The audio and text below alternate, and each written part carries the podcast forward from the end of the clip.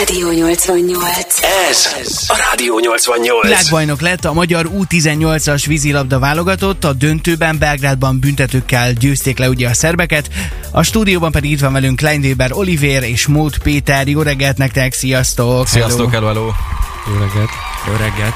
Milyen kis szerényen visszafogottam Ja. mind a ketten, úgyhogy egyébként mind a ketten egy-egy aranyéremmel sétáltatok be a stúdióba. Talán időbeli különbség van benne egy pici, de hát még egyszer első körben gratulálunk nektek, srácok. Hogy sikerült ezt összehozni? Hogy sikerült? Pont Belgrában micsoda fricska a szerbek ellen, nem? Hogy egy büntetővel sikerül onnan elhódítani az aranyérmet. Hát ez biztos, hogy ez egy nagyon nagy ö, élmény, és igazából nagyon nagy siker, főleg így, hogy hazai pályán legyőztük a szerveket. Hát nagy volt a nyomás, meg azért volt ellen drukkolás, ez a szervek nagyon unszimpatikusak voltak, és nagyon ellenünk szurkoltak, nem is a saját válogatottjaknak szurkoltak, hanem ellenünk szurkoltak, de hát elbírtuk ezt a nyomást, és végül így büntető párbajba felülmoltuk őket. Ráadásul, hogyha jól tudom, és hogy beszélgettük itt adás előtt, az utolsó előtti lövés a tiéd volt a büntető párbajban? Igen. És az be is pattintottad. És a, bocsánat, tudom, hogy ilyet nem feltétlen illik, de hát ezt muszáj kiemelni, hogy ö, Oliver ugye az U18-as válogatottban 16 évesen játszik. Így ez mennyi pluszt jelentett neked, hogy, hogy sokkal fiatalabban is már bekerültél a válogatottba? Hát szerencsére nagyon jó szezonom volt, és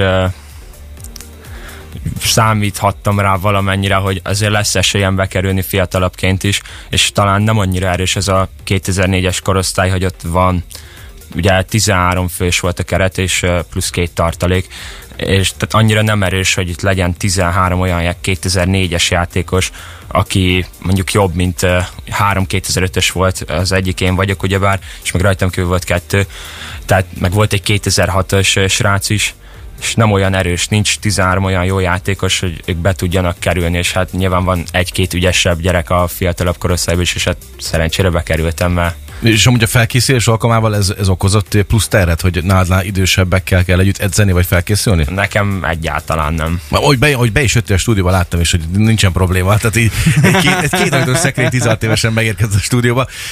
Péter, mesélj nekünk légy arról, hogy elvileg több szegedi is lett volna a válogatottban, de a keretszűkítés áldozatai lettek ők, vagy valami ilyesmi történt? Igen, ez egy fantasztikus ö, eredmény az Egyesületünk életében, hogy egyrészt a, a Olivérék csapata ebben a szezonban megnyerte a serdülő bajnokságot, tehát egy magyar bajnoki címet is begyűjtöttünk, illetve az is nagyon nagy dolog, hogy Oliver mellett még két srác is bent volt a bőkeretben.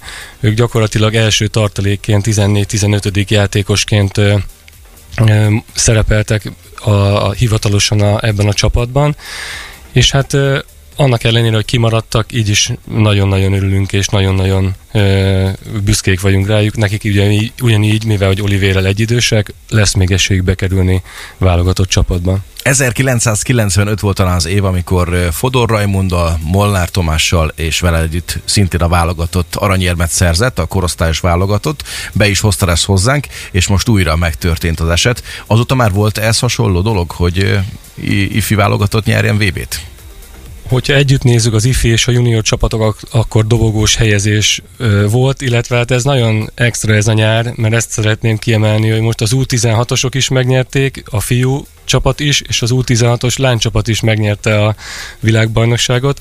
Tehát én azt gondolom, hogy megint elindulhat az a nagy generáció ö, kiépülés, vagy hát el is indult a nagy, egy újabb nagy generációnak a, az épülése, amit már hívhatunk aranycsapatnak, ugye, akik három olimpiai bajnoki arany, aranyérmet nyertek az elmúlt 10 évben.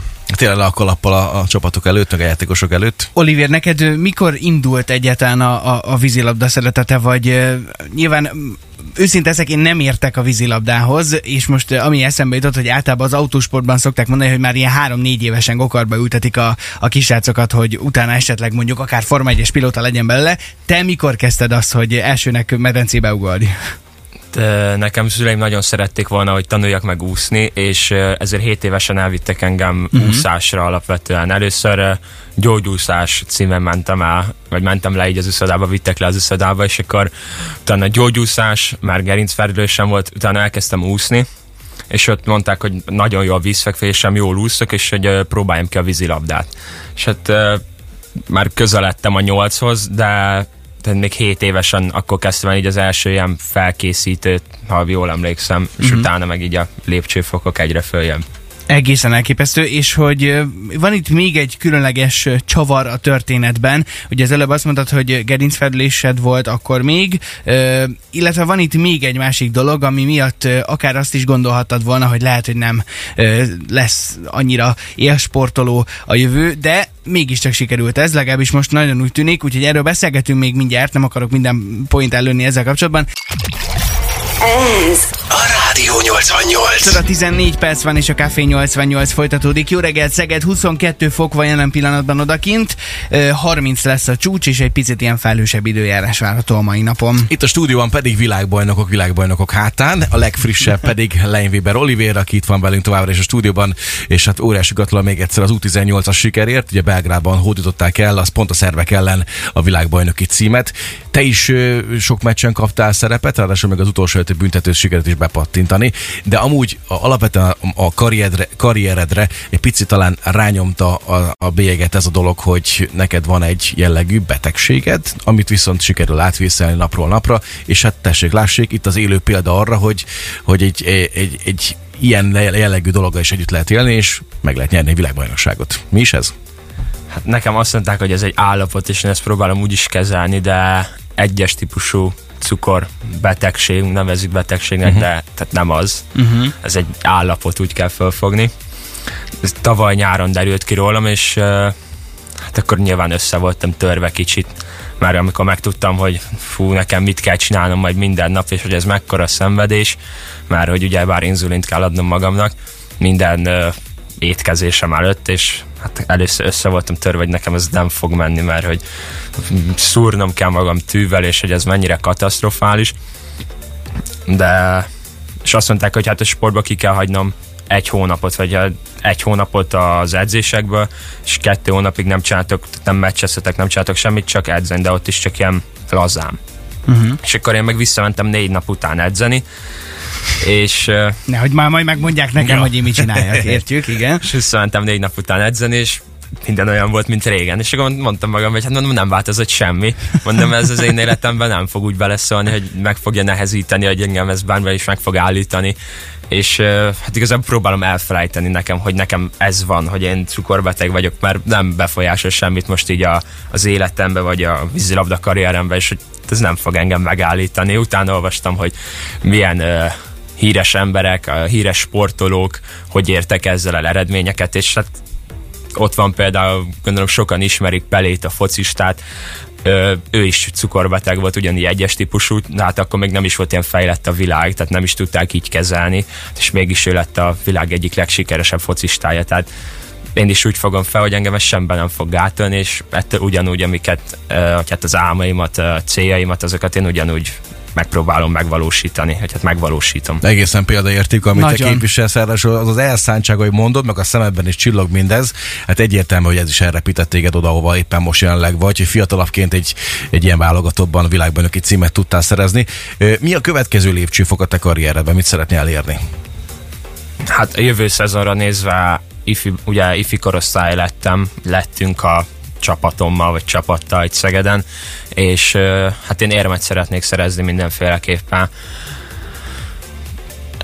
Felnőtt bajnokságban is már játszani fogok, egyre többet, és hát ott az a cél, hogy minél több játék lehetőséget kapjak, és hogy minél jobban játszok, minél jobban kihasználjam a helyzeteimet, minél több gólt legyek, és hát ez nem is annyira fontos, de hogy minél hasznosabb tagja legyek a csapatnak. És utána pedig a nagy válogatott, olimpiai aranyérem, világbajnoki cím, Európa bajnoki cím, ebben a sorrendben, vagy ezen belül is esetleg valamelyiket úgy kifejezetten nagyon-nagyon vágynál rá. Hát mivel még csak 16 éves vagyok, és a 24-es olimpia meg nagyon közeleg, addigra leszek ugye vár 18, ezért uh, arra azt mondom, hogy arra még nem valószínű, hogy kijutok, de hát én e- mindent meg fog tenni azért, hogy én esetleg oda kerüljek a keretbe, és aztán utazzak, de inkább utána majd a világbajnokságra, vagy az EB-re szeretnék úgy oda kerülni a felnőtt válogatottba, és ott eredményeket elérni. Egészen elképesztő.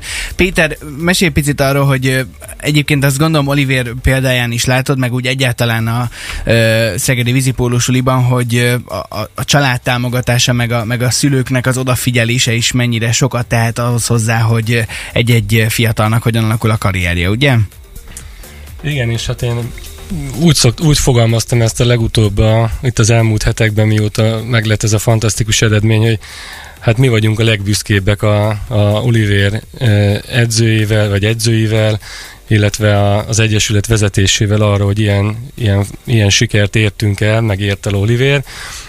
Ki, talán a szülőket leszámítva, hiszen a szülők még ö, büszkébbek, és ugye én ismerem az ő hozzáállásukat, tehát ö, ez egy fantasztikus ö, életvitel, amit ők közvetítettek a, a, az Oliver felé, és ide vehetjük az elmúlt, az előző témát is, hiszen ezen a, a az állapoton, ahogy Oliver fogalmazott, de a, tehát a cukorbetegség ö, átívelésében és a mindennapi életbe való beépítésében is nekik fantasztikus szerepük volt, de hát látszik, hogy ők nem csak egy gyerekre figyelve tudják ezt közvetíteni, ezt az értéket, hiszen Olivier öccsei is az uszodában nőnek, nőttek föl, és hát remélem, hogy hasonló sikereket fognak tudni ők is elérni. És hát a célunk pedig egyértelműen az, amit szintén Olivier említett, hogy a minél többen és minél többet a, a felnőtt csapatban játszanak és eljussanak első körben odáig. És hát én nagyon jó párhuzamot látok, illetve már itt a beszélgetéseink során említettük, hogy Fodor Rajmi, aki ugyanezen a poszton, hasonló poszton e, játszott, és hasonló fiatalon e, került bele korosztályos válogatottakba, és elég fiatalon ő is 19 éves, 18-19 évesen már a felnőtt válogatottban is bemutat, bemutatkozott, úgyhogy én ezt kívánom Olivernek is, hogy ez minél hamarabb, vagy akár Rajmi túlszárnyalva hamarabb bekerüljön a felnőtt válogatottba is. Oliver, hát, nagyon fontos, hogyha kikerülsz az olimpiára, akkor a telefonszámunkat ne felejtsd el, jó? És akkor tudunk majd hívni minél hamarabb. Mindenről szeretnénk beszámolni, mi veled is veletek kapcsolatos. Nagyon szépen köszönjük, hogy jöttetek, és nagyon-nagyon sok sikert kívánok nektek a későbbiekben is. Köszönjük, Köszönjük szépen. szépen nagyon köszönjük, hogy itt voltatok. Ez a, a Rádió 88.